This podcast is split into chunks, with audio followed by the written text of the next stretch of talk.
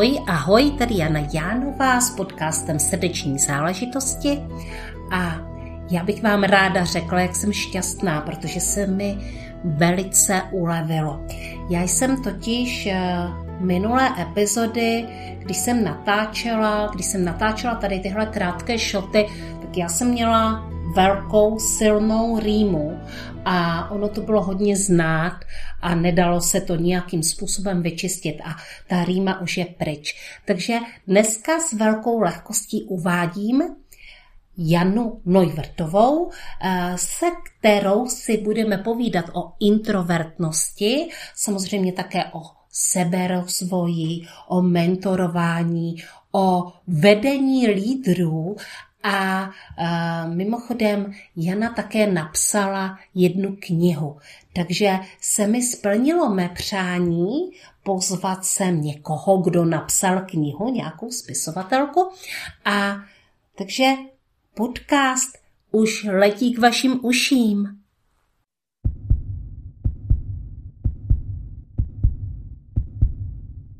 Dobrý den, mé milé posluchačky a posluchači podcastu Srdeční záležitosti.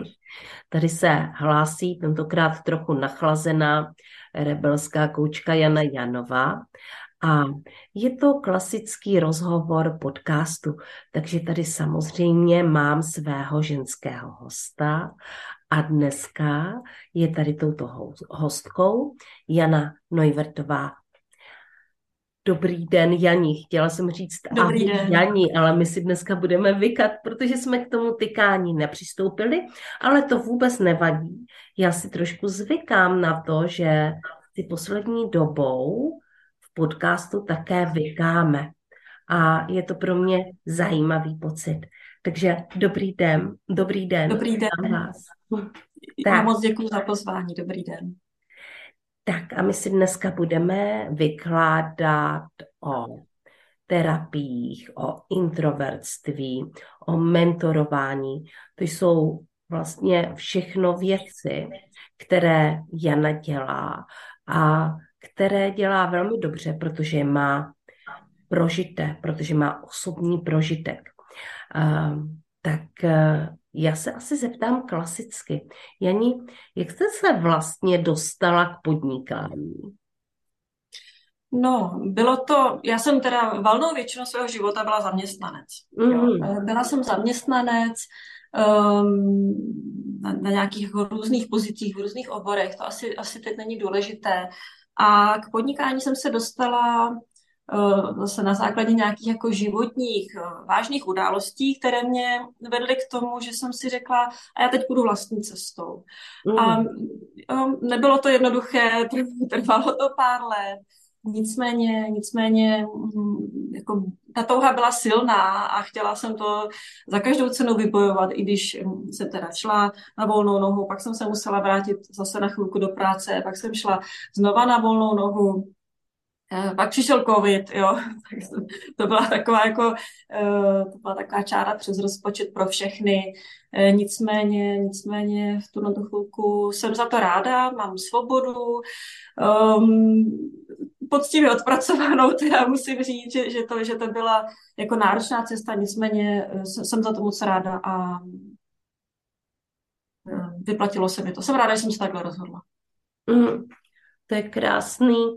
Uh, kolik je to vlastně let, uh, kdy jste dělala tady tohle rozhodnutí? Tohle rozhodnutí jsem udělala zhruba 10 let zpátky, přibližně, přesně nevím. Uh, jedna část byla jako rozhodnutí, a, a, ale ještě, ještě pár let jsem dělala různé kroky k tomu, abych se na tu svobodnou nebo na tu svoji vlastní cestu mohla vydat protože já jsem před těma um, zhruba deseti lety se rozhodla jít do terapeutického výcviku, eh, protože to, to byla tedy ta moje cesta a uh, ještě, ještě nějaký čas trvalo, než jsem, než jsem ten výcvik jako odchodila nebo eh, prožila a, a mohla, mohla se vydat tím novým směrem. Takže, takže uh, vlastně deset let, no to je docela dlouhá cesta. Mm, to je krásný. A tím pádem vlastně to první podnikání byla vlastně ta terapie, ty terapie a já ale vím, že eh, vy vlastně mentorujete, že mentorujete docela vysoce postavené lidi a jak jste se vlastně dostala k tomuto? To je právě takový zajímavý, taky mně přišlo úplně samo. Mm-hmm. A e, vlastně jako do dneška mě to překvapuje, to opravdu přišlo samo, protože, protože nejdřív jsem, jo, takové jako různé chodily poptávky typu poraď nám s tím letím, poraď nám s tam letím, protože věděli, že jsem jo, měla, měla teda zkušenosti, které se hodily. A tak jsem říkala, aha, tak já vlastně můžu radit lidem. Jo, překvapilo, jo, to bylo opravdu od začátku takový jako, a jim to fakt pomáhá. A postupně, postupně mě to navedlo na to, že jsem to vlastně zjistila, že existuje jako profese mentorky, jo, do té doby jsem to jako nevěděla, že, že to existuje, že vlastně, že vlastně, když teda mm, jo, ty moje rady nějakým způsobem pomáhají lidem, že, že uh, si uh, můžu tu, tu profesi teda přidat do toho svého portfolia, tak jsem si ji přidala a opravdu mm, do dneška ta, ke mně, ta práce ke mně uh, v tom mentorování přichází sama. Ne, neříkám, že úplně vždycky, ale, ale opravdu se mi děje to, že, mm, že mě sami firmy, jednotlivci oslovují a já jsem za to obrovsky vděčná, že prostě to chodí samo, takže to asi ke mně patří. Mm, určitě asi je to taky ta správná cílovka, jak když jsem chodila do koučovacího výcviku, eh, tak nám vlastně říkali, že nejlepší jsou ti klienti, kde máme expertízu. A my, když jsme si tady spolu předtím povídali, tak vy jste říkala, že, eh, že vlastně z toho vrcholového managementu máte nějakou expertízu, že jste se tomu věnovala. Eh, říkám to správně? Jo, jo, když eh, teda v kostce zhrnu své eh, zkušenosti z těch firm, tak eh, v poměrně mladém věku jsem byla HR ředitelka jedné jako velké společnosti, která měla v té době zhruba tisíc zaměstnanců. To bylo hmm. opravdu jako pro mě zásadní životní zkušenost, opravdu co by mladé děvče ještě se, jsem taková, takový byl vývoj, prostě tak se to, tak se to přihodilo a já jsem měla tým deseti lidí a prostě nějakým způsobem jsme posouvali v té personální oblasti poměrně velkou firmu. Pak jsem byla eh, s dětmi doma, to jsem si moc užila.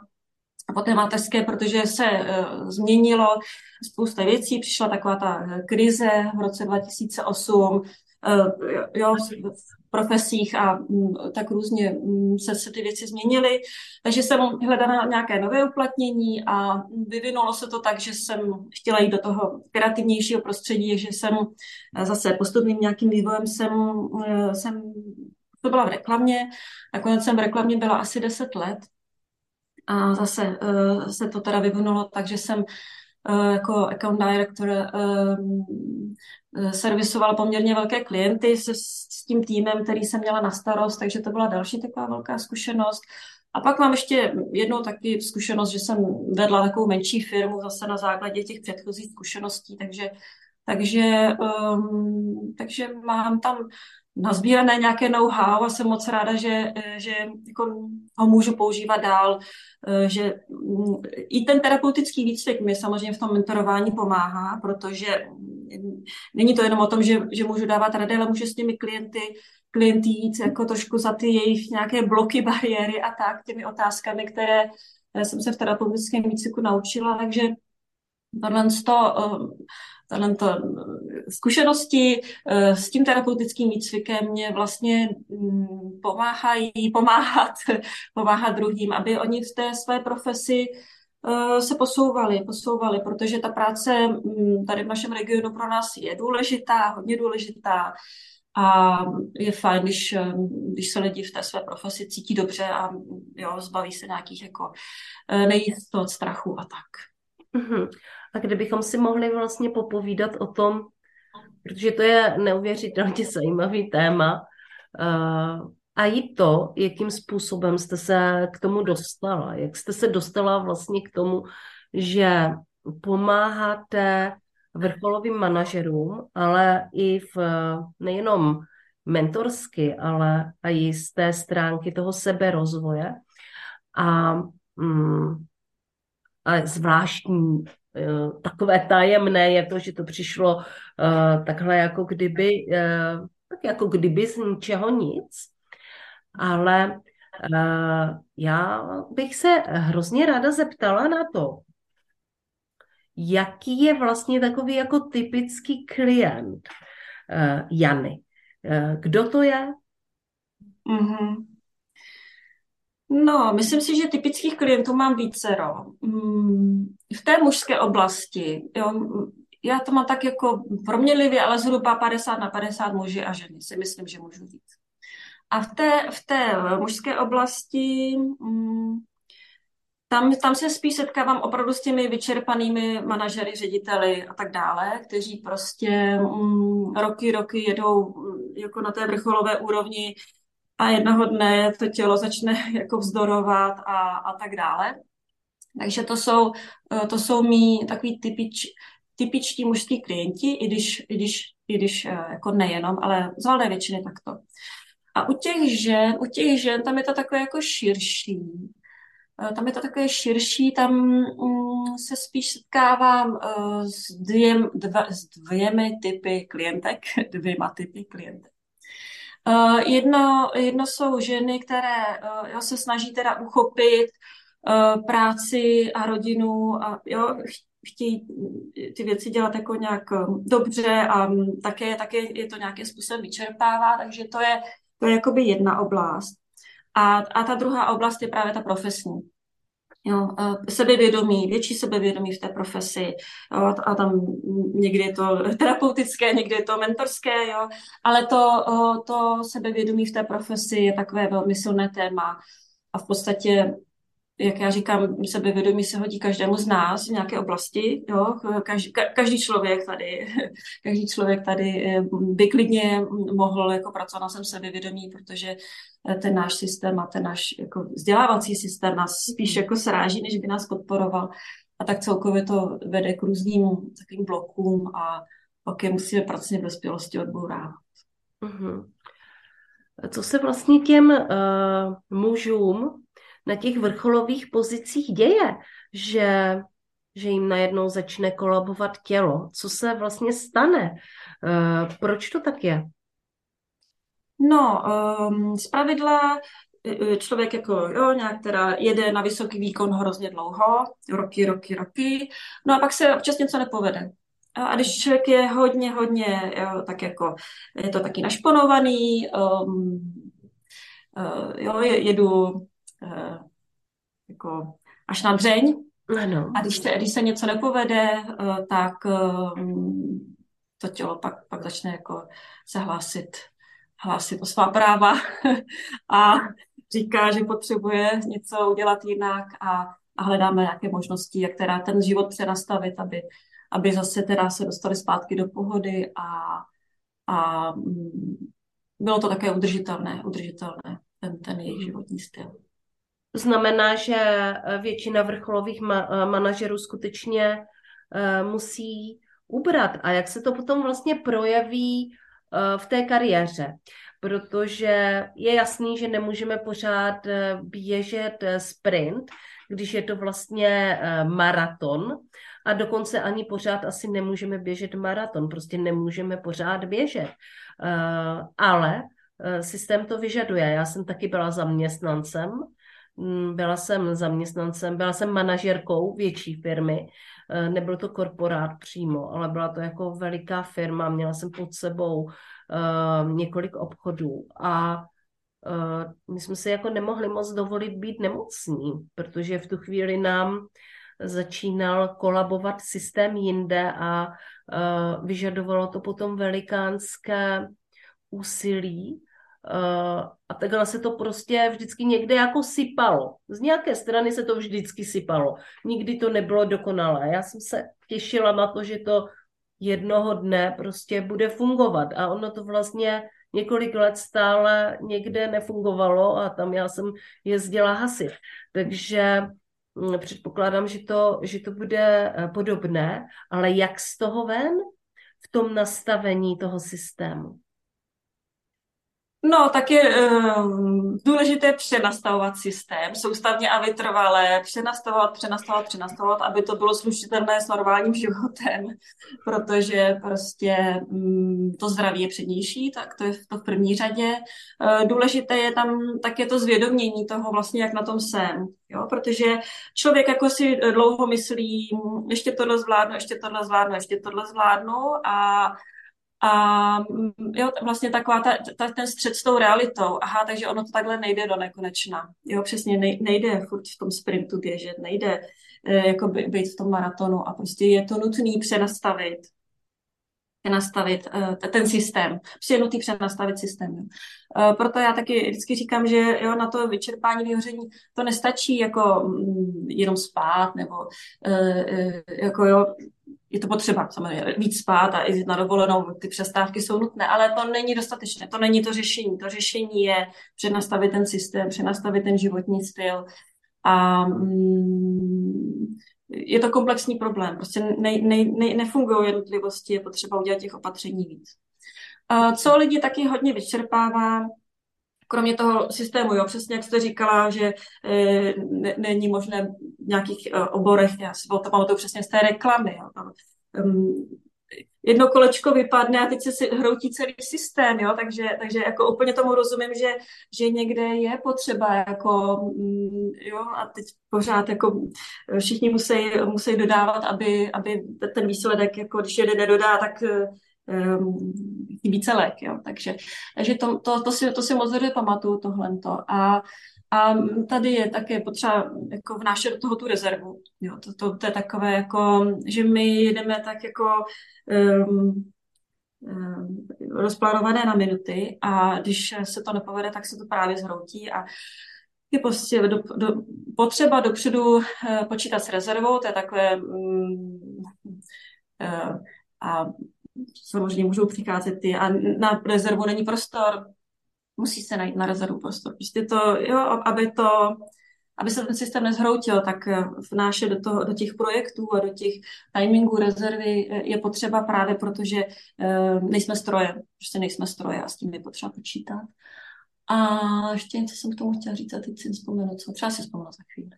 Mm-hmm. Mě k tomu napadlo, že já jsem to vyřešila odchodem a uh, začala jsem podnikat. Jak jste to, Janí, vyřešila vy, protože vy jste v tom žila taky. Mm.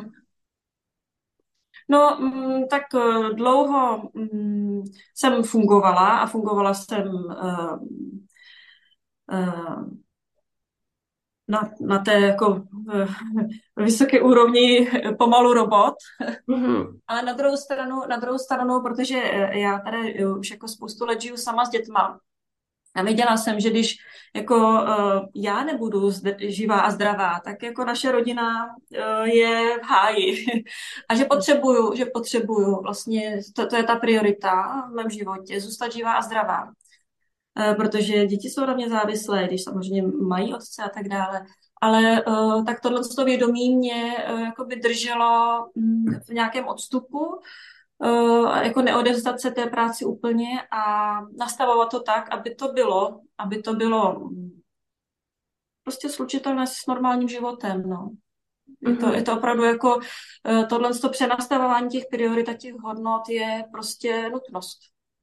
Mhm. Já to taky tak vnímám, ale zároveň si říkám, jestli se to skutečně děje v těch firmách, eh, že samozřejmě ti vysocí manažeři a ryba smrdí od hlavy tak ehm, jako si toho jsou vědomi, ale jak skutečně dokážou potom pracovat v tom systému, jestli se to skutečně přenastavuje, jestli skutečně se začíná hýbat s tím systém, systémem a jestli se to stává ličtějším.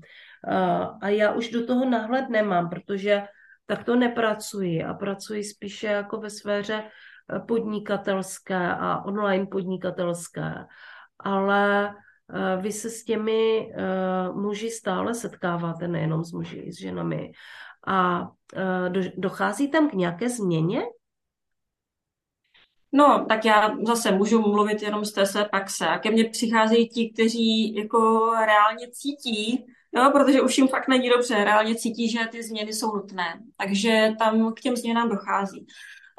Jak to vlastně je jinde, nebo tak v obecné rovině asi nemůžu úplně hodnotit, protože vlastně mám relativně malý vzorek, malý mhm. vzorek k dispozici. Ale tak celkově mi připadá, že samozřejmě ten COVID, a teď ty události ve světě, které se posledních pár let stály, jako vedou firmy k různým změnám, s těm zaměstnancům. Těch dobrých zaměstnanců je málo, a pořád je jich málo, takže stojí za to si je nějakým způsobem jako hlídat, opečovávat, takže eh, já to vnímám jako pozitivně, že se ty změny dějou, ale nemůžu úplně jako říct, eh, jak moc a v jaké míře. Mm-hmm. Jani, vy sama sebe prezentujete jako introverta. Co to vlastně pro vás znamená, to introvertství? Bavili jsme se o tom, že máme extrovert, extroverty, introverty, že to je vlastně, no prostě jenom máme trošku jiný kabátek, nebo spíš jiný, jiný vnitřek než kabátek a že to jsou prostě uh, rovnocené typy. Co pro vás znamená být introvertem? Jo, jo, jo. jo. Um, ještě, ještě, ještě to trošku rozšířím. Introvert je člověk, který, eh, který um, jako dočerpává energii sám v klidu, o samotě. Jo, potřebuje, ten, ten, potřebuje takový ten čas pro sebe, aby, aby dočerpal baterky. Uh, extrovert, ten zase se právě v té společnosti dobí a když se něco děje, když jsou nějaké vzruchy a tak. A a ti introverti jsou prostě taky tiší, mají prostě jiné nastavení a a v naší společnosti bohužel je tak jako zavedené, že to introvertní nastavení je nějaké takové jako, já, já říkám méně hodnotné, nebo prostě vnímáme takové víc negativní. Jo, že když je někdo jako tiší, že je s ním trošku jako něco špatně. a, a, a ještě, ještě, bych, ještě bych to uh, rozšířila na to, že uh, jsou introverti a jsou plaší introverti. Jo, plachost je strach, strach z kontaktu s druhými. A ne každý introvert je plachý. Jo? Jsou introverti, kteří jsou s tím svým nastavením v pohodě, jsou komunikativní, když chtějí být a, a jako problém eh, s druhými komunikovat nemají. Ale, ale je spousta těch plachých introvertů, které já si teda vysvětluji, že vznikají tím, že ta společnost jim dává najevo, že je s nimi právě něco špatně, jo? že teda nějak jako eh, málo komunikují nebo divně komunikují nebo něco a, a, to, a tam se teda děje to, že uh, jo, tak asi, asi teda, jo, je teda nějak to špatně, tak jo, a tam vzniká ta plachost a ten strach z té, z té interakce s druhými, uh, strach mluvit nahlas před lidmi a tak dále. Takže to je taková, takové moje vysvětlení. No a e, já teda jsem byla taky ten plachý introvert, jo? plachý introvert, který se, který se bojí mluvit uh, nahlas e, před, uh, jako i před kolegy v práci, které znám, uh, nadož před cizími lidmi a tak dále. Um, a věděla jsem, že mě to v té mé profesi strašně limituje, tenhle ten blok, mm-hmm. tenhle ten strach. Jo. A opravdu uh, jsem se toho strašně moc chtěla zbavit, jo, protože jsem, protože se říká, já jako mm, mám takové a takové plány, mám velké plány, jo, ale, ale, ale, ale bojím se, ale bojím se a bojím se toho hodnocení, toho, jestli to vůbec zvládnu, jestli vůbec budu schopná mluvit a tak dále. Takže takže to byla taková jako moje, moje, uh, moje cesta od toho plachého introverta k tomu, že jo, postupně, postupně, postupně člověk jako mm, zkouší, zvyká si, aha, ono se nic nestalo, jo, když jsem dala svoji fotku na web, aha, ono se nic nestalo, když eh, mám eh, svoji fotku někde jako vyfoceno, jo, to, to, to jsou takové, mm, že to, to jsou také ty typické introvertní introvertní bloky, uh, jo, strach z toho hodnocení zvenku, co, co si budou myslet, uh, co, co na to kdo řekne, jestli vůbec, jako, abych neřekla nějakou hloupost, jo. To, to, to mi říká každý druhý introvert, že se bojí, aby neřekl nějakou hloupost, aby nevypadal hloupě. Takže, takže tohle to, uh, uh, jsem nejdřív jako sama nějakým způsobem zpracovala, sama se sebou a pak uh, jsem tak jako vlastně si jednoho dne uvědomila, že mě z valné většiny kontaktují introverti, jo? že mý klienti jsou z valné většiny introverti. Jsem říkala, aha, tak to je zajímavé, že se to tak jako, jo, čím to je, tak jsem se do toho víc ponořila, uh, víc jsem se jako to introvertní nastavení, introvertní nastavení jako na nastudovala, jo, co, co tam je společného, eh, jo, že ty introverti jsou taky víc přemýšliví, víc hloubaví, to je vede k tomu, že na sobě pracují víc než extroverti, ale zase i extroverti samozřejmě na sobě pracují, jo, ale, ale to vlastně byla ta, ta cesta k těm, těm introvertům a pak jsem si říkala, aha, takže ale u nás ty introverti jsou vnímaný právě, že, jo, že to je nějaká nedostatečnost, tady ty introverti mají tolik jako skvělých vlastností, tolik pokladů, který, eh, který nejsou vidět. Jak to, že nejsou vidět? Takže se to soustředí na tu mm, schopnost nebo neschopnost komunikace, když tady máme jako eh, kolik, kolik jiných věcí, který, ty, který jsou ty, ti introverti skvělí. Jo, a ty se tak jako nevnímají. Jo, ty se nevnímají, protože se to soustředí na to, co těm introvertům nejde. A tak jsem si říkala, že by, že by vlastně stálo za to, to trošku začít měnit a přenastavovat, protože introverti mají tolik, jako co světu dát, eh, právě díky té své přemýšlivosti, hloubavosti, že jdou, že jdou jako na podstatu těch věcí a bylo by škoda, kdyby, kdyby si je schovávali pro sebe. Mm-hmm. Já jsem možná slyšela, mm, já jsem vyslechla nějaký rozhovor, možná ani nebyl rozhovor, ale nějaká beseda s Pierre Lachaisem, a ten naopak ty introverty, protože sám je introvert, ale introvert, který jako vystupuje na pódiích a dívá se na něho spousta lidí, tak eh, ten je bere trochu jinak a on o nich mluví jako velmi často o nich mluví jako o přirozených vůdcích, kteří se takhle jako dívají z vrchu uh, na to extrovertní stádečko, nebo takhle já jsem to aspoň pochopila. Eh, proto oni potřebují být sami, ale, ale vlastně v tom je ta síla, v tom je ta moc, ta jedinečnost, jo, vlastně jakože dokáží i být sami, protože ten extrovert velmi často, někteří extroverti vůbec jako nedokáží být sami.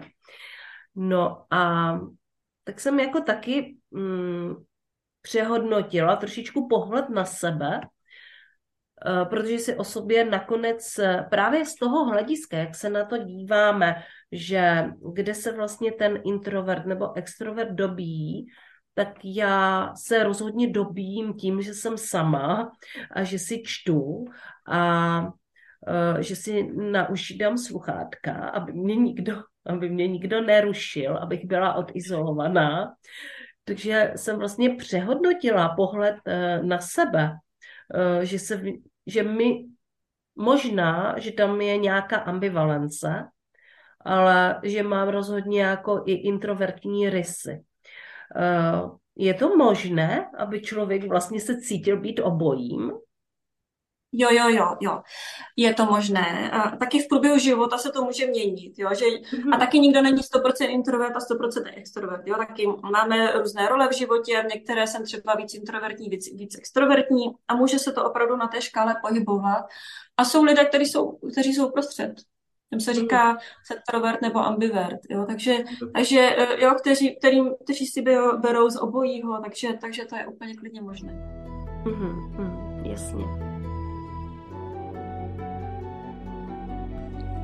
Nedávno, opravdu nedávno mi někdo napsal, že je fascinován tím, jak má vlastně podcast srdeční záležitosti široké téma. Protože online podnikání, a my si do podcastu zveme především online podnikatelky, to je opravdu široké téma, protože co všechno se dá vytvořit v onlineu, jenom se nad tím zapřemýšlejte. A to je samozřejmě příležitost pro vás, protože i vy máte v podcastu své místo a i vy mě můžete oslovit, napsat mi a zařadit se mezi tu zářivou plejádu online podnikatelek a být v podcastu, svítit a říct o tom, co děláte opravdu, opravdu srdcem a popsat tady ten svůj příběh a tím ho vypustit do světa. Protože eh, podcast Srdeční záležitosti je podcastem úspěšným a slyší ho tisíce a tisíce lidí, eh, kteří třeba možná ještě o vás neslyšeli, kteří se skutečně nevždy nachází v té online bublině a možná že právě vy je zaujmete. Možná, že váš příběh bude ten, který otevře něco nového, něco hlubé, hlubokého právě vnitru nějakého člověka a uskuteční se ten magický proces propojení. A podcast srdeční záležitosti je tady od toho, aby inspiroval právě tady těmhle niterním procesům, zároveň aby ukazoval, že uspět v onlineu může každá z nás, že je k tomu zapotřebí být otevřený, tvůrčí a zároveň být odvážný. A my jsme otevřené, tvůrčí, odvážné a chceme růst. Vy jste ani vlastně autorkou knížky a píšete eh, články a některé z nich jsou hodně čtené eh, vlastně taky na portálu psychologie.cz a je vlastně pro vás psaní takovým tím přirozeným vyjadřovacím prostředkem? Jo, jo, psaní, psaní je jako spoustě jiných introvertů pro mě také bližší, ráda píšu, a jo, je to, je to silná stránka introvertů, to psaní, psané slovo, psané mm-hmm. slovo, takže mm, pro mě je to také takové jako přirozenější, jo, když, si, když mám právě možnost se nad těmi myšlenkami víc jako zastavit a naformulovat to správně, jo, to je takové, aby, abych to řekla správně, zase typické takové introvertní, takže, takže jo, psaní, psaní je mm, silná stránka introvertů a i mně je to takové bližší než, než uh, třeba rozhovory, ale zároveň už jsem, už jsem si tenhle ten blog zpracovala a a můžu, můžu, můžu dávat rozhovory nebo říkat něco veřejně a nemám z toho e, strach a trému, ale pár let zpátky jsem měla a vím, že, vím, že spoustu introvertních lidí tohle to řeší. A když už se člověk jednou e, jako naučí to překračit, tak už pak to pak už překračuje v pohodě. Mm-hmm.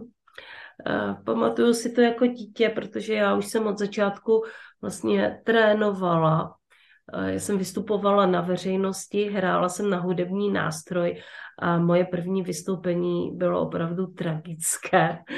A uh, zároveň jsem taky recitovala poezii, takže jsem taky vystupovala s poezí na různých soutěžích a na různých přehlídkách.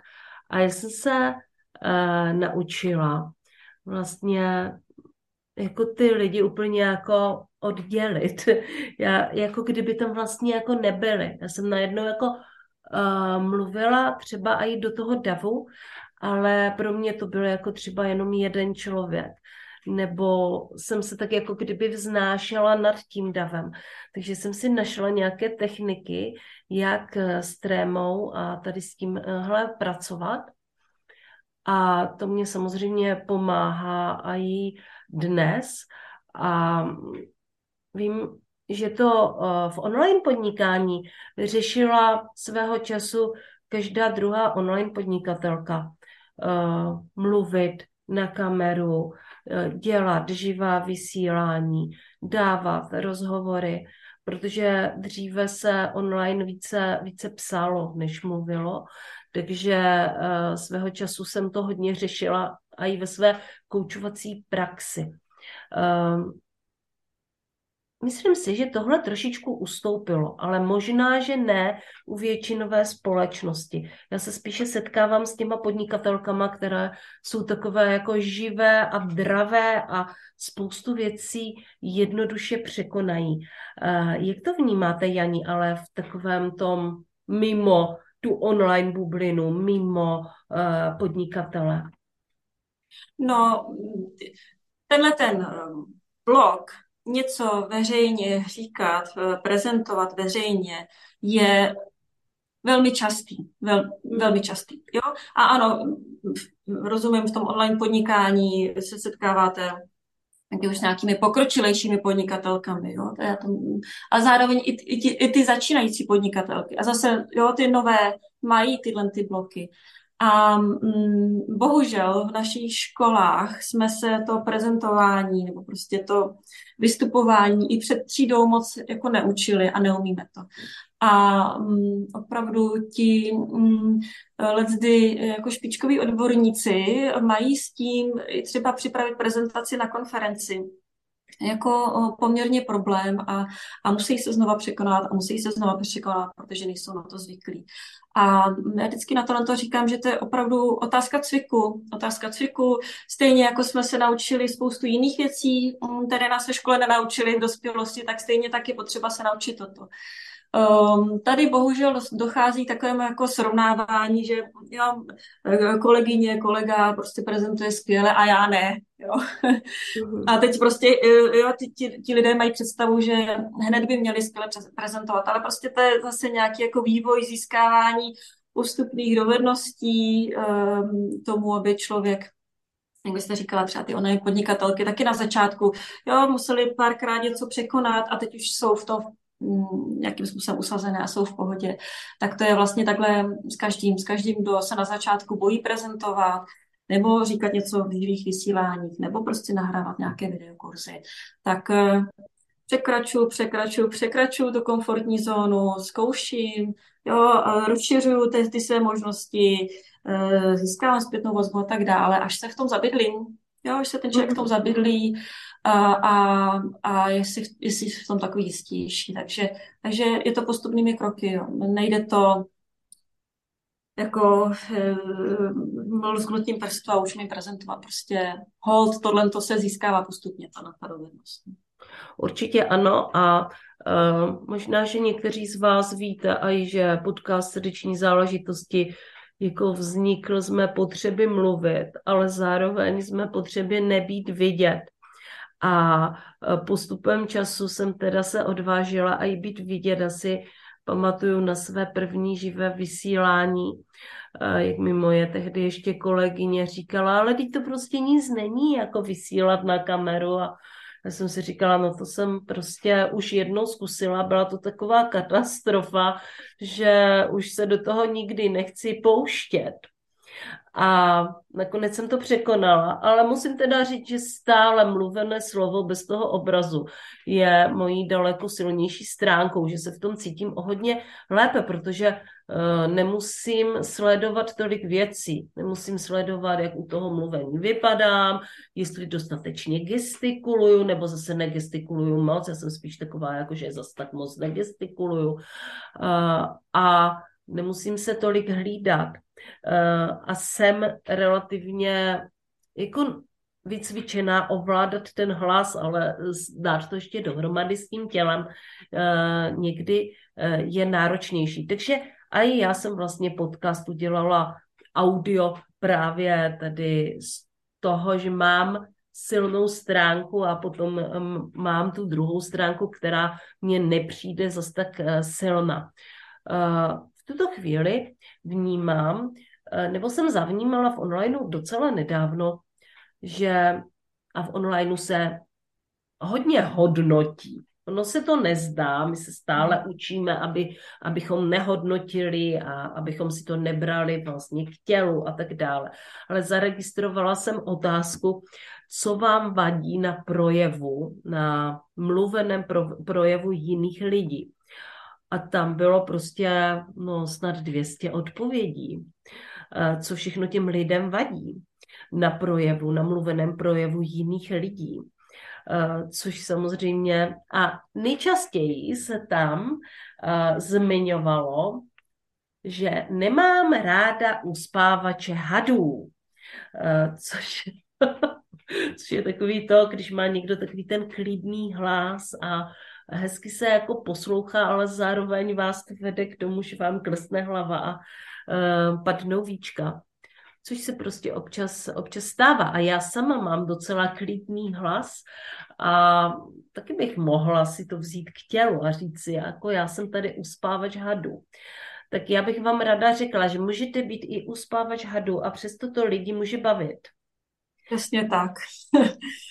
Protože já možná jsem trošku uspávačem hadu, ale uh, zároveň máme tisícové poslechy podcastu, takže přece jenom uh, to číslo jako vypovídá o něčem, takže nenechte si vklínit nějaký klín do hlavy o tom, že váš projev je, mm, že není jako dostatečný. Každý z nás je vlastně na nějaké úrovni mistrovství a postupně se posouvá a když budete chtít, tak to samozřejmě můžete změnit. Eh, je to tak, já jsem trošičku odběhla. Eh, je něco, kdybyste nám povykládala o tom, jaké to bylo napsat knihu? To bylo strašně náročné. já jsem, já jsem, eh, já jsem měla to téma, měla jsem téma osobní vize. Bylo to téma, které mě nějakým způsobem pomohlo na té mé životní cestě, na mé, mé transformaci, mém osobním rozvoji a tak, že mi to fakt zafungovalo. Jsem říká, aha, to je úžasný nástroj a to by bylo fajn, kdyby, kdyby jako se mm, podařilo to víc šířit, víc um, jo, lidem ukázat ty výhody osobní vize. A um, já jsem do té doby jako nebyla zvyklá psát nějaký delší text, jo. Mm-hmm. Ne, prostě dvě A4 bylo moje maximum, jo, možná jedna A4. Prostě, jo, tak to, to, bylo, to, to bylo takový jako můj běžný text. Ale, ale zároveň jsem teda mm, na základě informací, které jsem měla od jedné paní, zkusila oslovit Gradu, že jsem věděla, že o osobní vizi tady žádná knížka není. Aha. Napsala jsem jim, napsala jsem jim, uh, jo, tak mám tady téma, prostě osobní vize, žádná jiná taková knížka tady není. Jo, a teď jsem to prostě teda, jo, oni mi řekli, připravte nějakou jako anotaci, obsah a tak dále, tak jsem to připravila. A oni mi řekli, tak jo, tak mi to berem. A já, aha. tak teda, ježíš, tak to je skvělý, že to beru a teď jak já to napíšu, že jo. Protože ještě jsme tam, já jsem měla představu, kolik jako teda uh, dám stránek a oni po mně chtěli v podstatě skoro dvojnásobek, jo, aby to, aby ta, aby ta kniha měla uh, jakoby uh, jo, větší obsah, prostě jsem říkala, tak já, oni mají větší zkušenosti než já, takže, takže um, jsem, jsem tedy na to přistoupila, když jo, zase jsem to brala jako skvělou příležitost. Jo. Mi kývli na to, že, že můžu napsat knihu, když jsem v tu chvilku vůbec nevěděla, jak to udělám. No, tak jsem prostě si víceméně na to vyhradila půl roku a psala jsem, psala jsem, psala jsem, škrtala jsem a zase jsem psala, zase jsem škrtala a opravdu jsem se tím prokousala, tím Eh, tím psaním ehm, knížka existuje, knížka už eh, ona vyšla v roce 2017, takže knížka existuje, dokonce, dokonce je vyprodaná, že už se nedá v té tištěné formě eh, jako koupit, už jenom jako e-kniha, takže mě to těší. Samozřejmě, už bych tam dávno udělala spoustu věcí jinak, jo. Už, už když vyšla, tak jsem si říkala, sto věcí bych tam opravila a až udělala jinak, ale prostě to taky, já jsem za to to ráda, byla to pro mě skvělá zkušenost, která mě taky mm, hrozně moc naučila. Už teda přemýšlím jako o další knize, takže mm-hmm. v té době jsem si říkala, no tak, uf, tak jsem to teda dala dohromady a už, už, už zase, už zase jako si, uh, si dám odstup, vůbec ještě někdy, tak teď už se mi nějaké nové téma, nové téma klube, a jsem, jsem za to ráda. Byla to fakt skvělá zkušenost.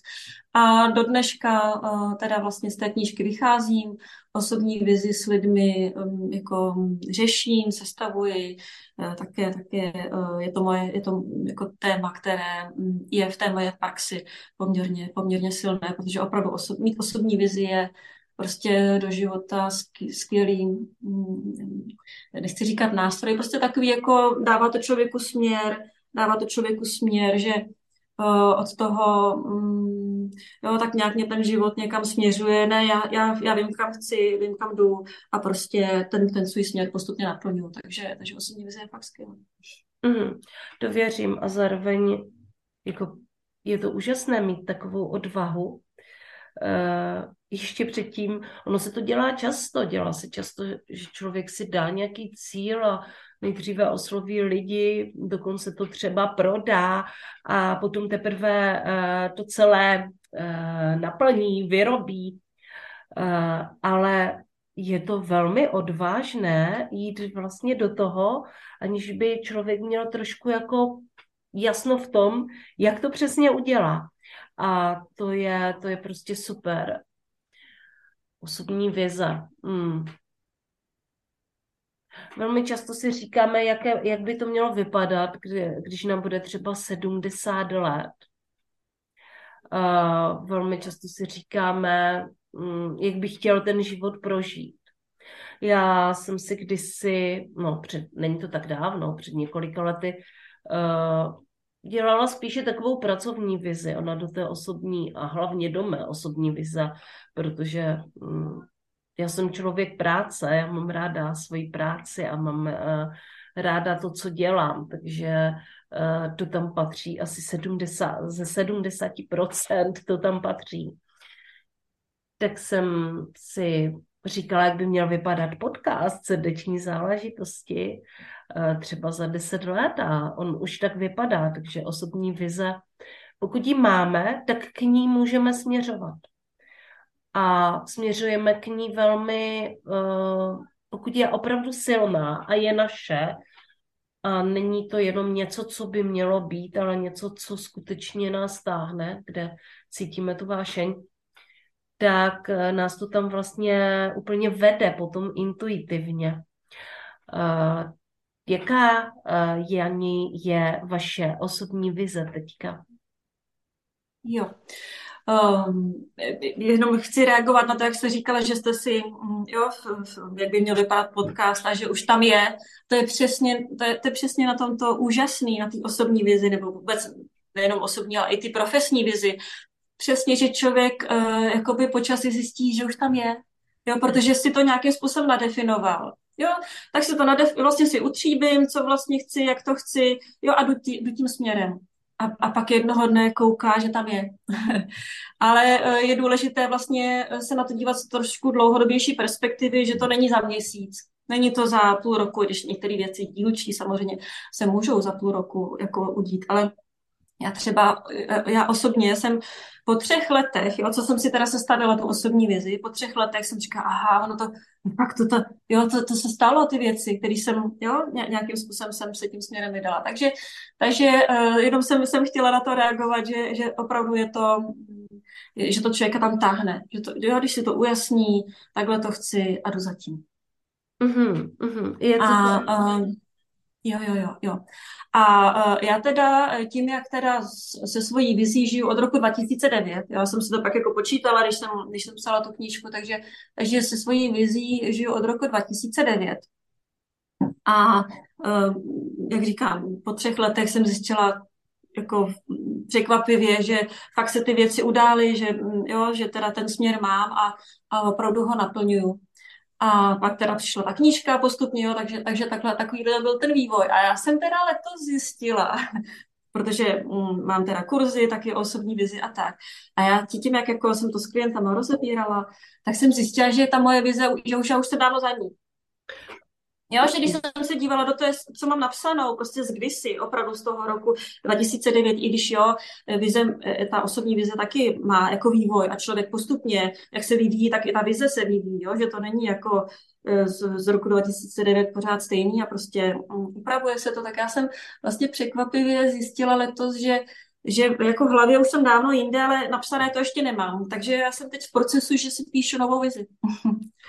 No, to je, to je krásný. Eh, já ještě taky budu reagovat právě na to, jak člověk jako najednou zjistí, že tam je. Eh, já jsem eh, před lety měla tu vizi o tom, jak ten podcast srdeční záležitosti bude skvělý a jak se do něho pohrnou jako skvělí lidé a dokonce eh, velmi odvážnou vizi, že za to, že budu mluvit, mě vlastně lidi budou platit, tak eh, tam už teda jsem. A eh, taky to, že je to skvělý a úspěšný, tam teda jsem taky. A, a, ale nejkrásnější je to, jaký lidé do podcastu přichází. Jaké skvělé ženy mě oslovují, abych s nima natočila rozhovor. Eh, to je totiž, to člověka hřeje a je to prostě úplné zadosti učinění. Eh, a já jsem, já to často říkám i v podcastu, já jsem si podcast založila proto, abych se dostala do podnikatelského prostředí. Protože já jsem neměla kolem sebe to prostředí těch podnikatelů, od kterých bych se učila. To bylo ještě předtím, než jsem naplno vstoupila do online. Tak já jsem potřebovala mít kolem sebe nějaký lidi, kteří mají nějaké zkušenosti a se kterými já si budu povídat a budu nasávat ty informace. To je můj způsob učení totiž. Takže takhle já jsem si to přesně jako vystavěla, že si jako tady udělám takový jako kroužek, eh, kde budeme diskutovat o podnikání a že, že to bude podcast a že to bude krásný, ale to bylo jako, že to malý, že jo, ale potom si člověk řekne, proč hraješ tak malou hru, proč jako nemáš větší ty obzory. Uh, takže jsem si tam vystavěla tady to, o čem jsem uh, vám všem povídala. No a, a ono to je tady. Ono je to prostě realitou a i já vlastně teďka jdu někam za obzor, kde si teprve ten směr uh, budu muset ještě lépe definovat. Já už ho mám, ale uh, koučování se vždycky říká, že je potřeba to jako vlastně upřesňovat, uh, ty věci, aby, uh-huh. aby se mohly stát. Tak. A dobrá, Jani, a uh, to je teďka taková otázka na tělo. Kam uh, teda Jana vlastně teďka míří, když už naplnila uh, své vize z roku 2009? Kam mm-hmm. míříte? Jo, jo, jo, jo. Mířím víc mezi lidi. víc mezi lidi. Um, I ten online svět vlastně mi ukázal, že, že to know-how můžu, můžu jakoby poslat víc do světa, může to být užitečný víc lidem, jo, protože v těch konzultacích uh, je to furt nějaká omezená, um, jo, mám omezený čas, omezenou kapacitu, setkám se jenom s XY lidma.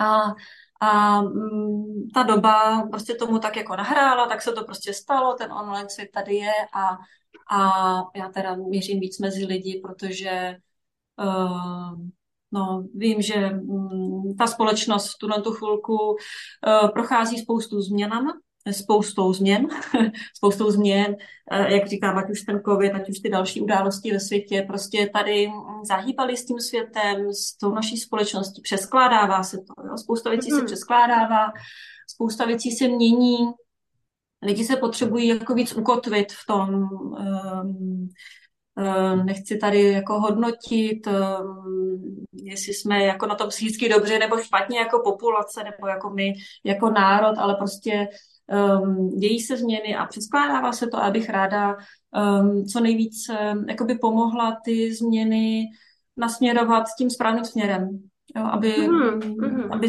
aby, aby lidem bylo líp, byli stabilnější, um, jo, protože ten, ty změny tak jako rozkolísávají a aby se těch změn tolik nebáli a že to může přinést něco dobrého a tak dále. To je tak v té obecné rovině ale v zásadě, v zásadě to je, to je teď ta moje vize, um, jako pomoct um, ukotvit ty změny, aby, um, se to, aby, aby to šlo správným směrem aby lidem bylo líp a ne hůř.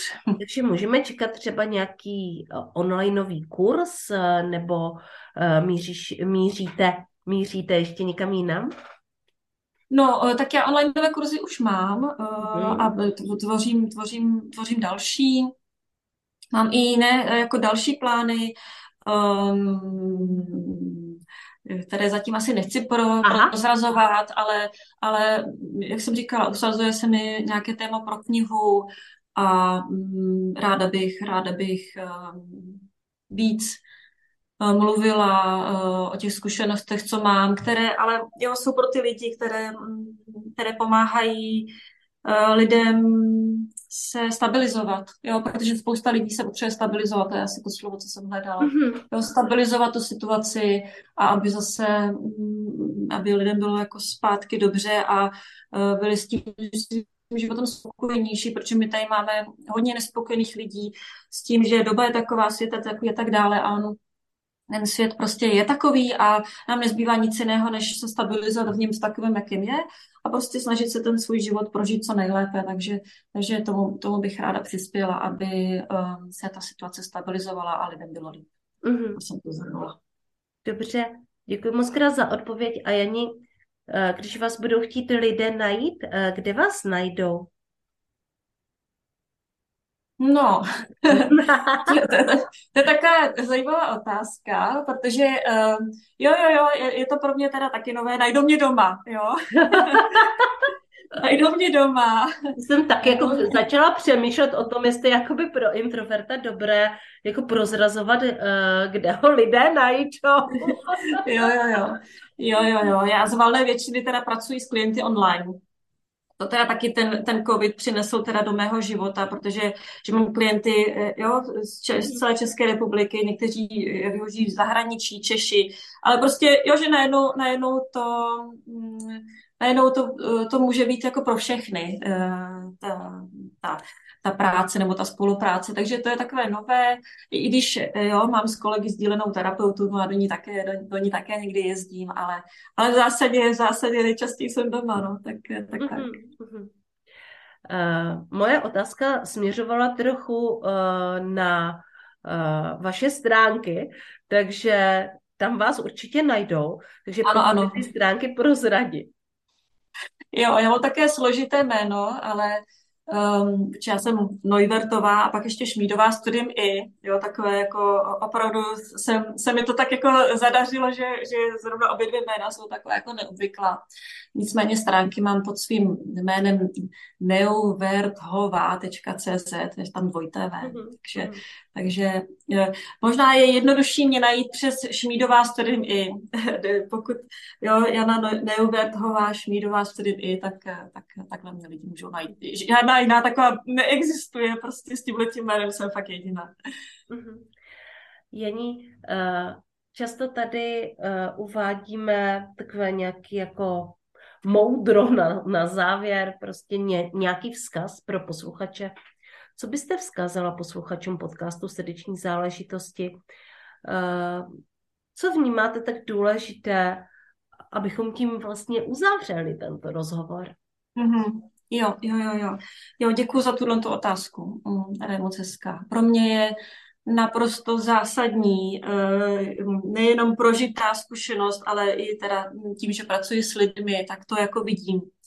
Změna je možná. Jo. Hmm. Já vím, že to takhle zní jako, jo, tak jako vágně, ale zároveň, zároveň opravdu opravdu pokud se člověk rozhodne v tom svém životě, vlastně s čím není spokojený, prostě pokud se rozhodne to změnit, tak to opravdu může změnit. Eh, je to, jo, každému to trvá jinak dlouho, je potřeba mm, jiné napojení, zapojení, prostě eh, pro, zase záleží, záleží, co teda v tom svém životě chce změnit, ale ale opravdu eh, pokud člověk dlouhodobě pociťuje, že mu v tom životě něco nevyhovuje, tak eh, nezůstávat v tom a opravdu hledat cesty, jak to změnit, změnit to k lepšímu a je to prostě možné. I z těžkých věcí se lidé můžou dostat a můžou být zase zpátky v pohodě a život si užívat. To mi přijde to naprosto zásadní. Tak já si myslím, že tohle mohu potvrdit a zní to krásně a nadějně pro nás, pro všechny, že změna je možná. Janí, já vám moc krát děkuji za tento rozhovor. Věřím, že bude pro mnohé přínosem. Ať už si poslechnou jenom kousek nebo naši poslední větu, nebo si poslechnou nás obě dvě, jak tady více jak hodinu uspáváme hady. jo, jo, jo. Jo, já moc děkuji za pozvání, moc děkuji za pozvání, uh, bylo to fajn. A jenom k tomu uspávání hadů, prostě každý má své publikum, jo, někomu vyhovuje uh, to živé a někomu vyhovuje uspávání hadů, je to tak úplně v pořádku, takže, takže Eh, to je pro posluchače, nenechte se tím rozhodit, pokud vám někdo říká, že něco nějak, protože prostě eh, každému vyhovuje něco úplně jiného. A není tady nikdo pro všechny. Nikdo takový není. Každý má, každý má své publikum, takže, takže tak. Tak jo, je to přesně tak. Mějte se krásně, mý posluchači podcastu Srdeční záležitosti. Eh, příště zase s jinou inspirující ženou, podnikatelkou nebo online podnikatelkou. Budu se na vás těšit. Ahoj. A shledanou. Tak, to jsem to vymňoukla. Eh, já jsem online podnikatelka a my online podnikatelky jsme specialistky na to, abychom přivedli klienty eh, k sobě. Přímo k sobě, na e-mail, na stránky, eh, na prodejku. A já jsem vám tady popovídala a rozvášnila se o tom, jaký je úžasný být v podcastu. A pak jsem tam zapomněla dodat, že mi máte napsat. A tak já to teda teďka napravím, prosím, napište mi na můj e-mail koučkazavináčjanajanová.cz Najdete ho i na mých stránkách www.janajanová.cz a napište mi o svém podnikání, proč byste právě vy měli být v podcastu Srdeční záležitosti, co je vaší srdeční záležitosti a samozřejmě prosím, dodej, dodejte tam linky na své sítě, eh, na své stránky a eh, propojíme se. Budu se moc těšit.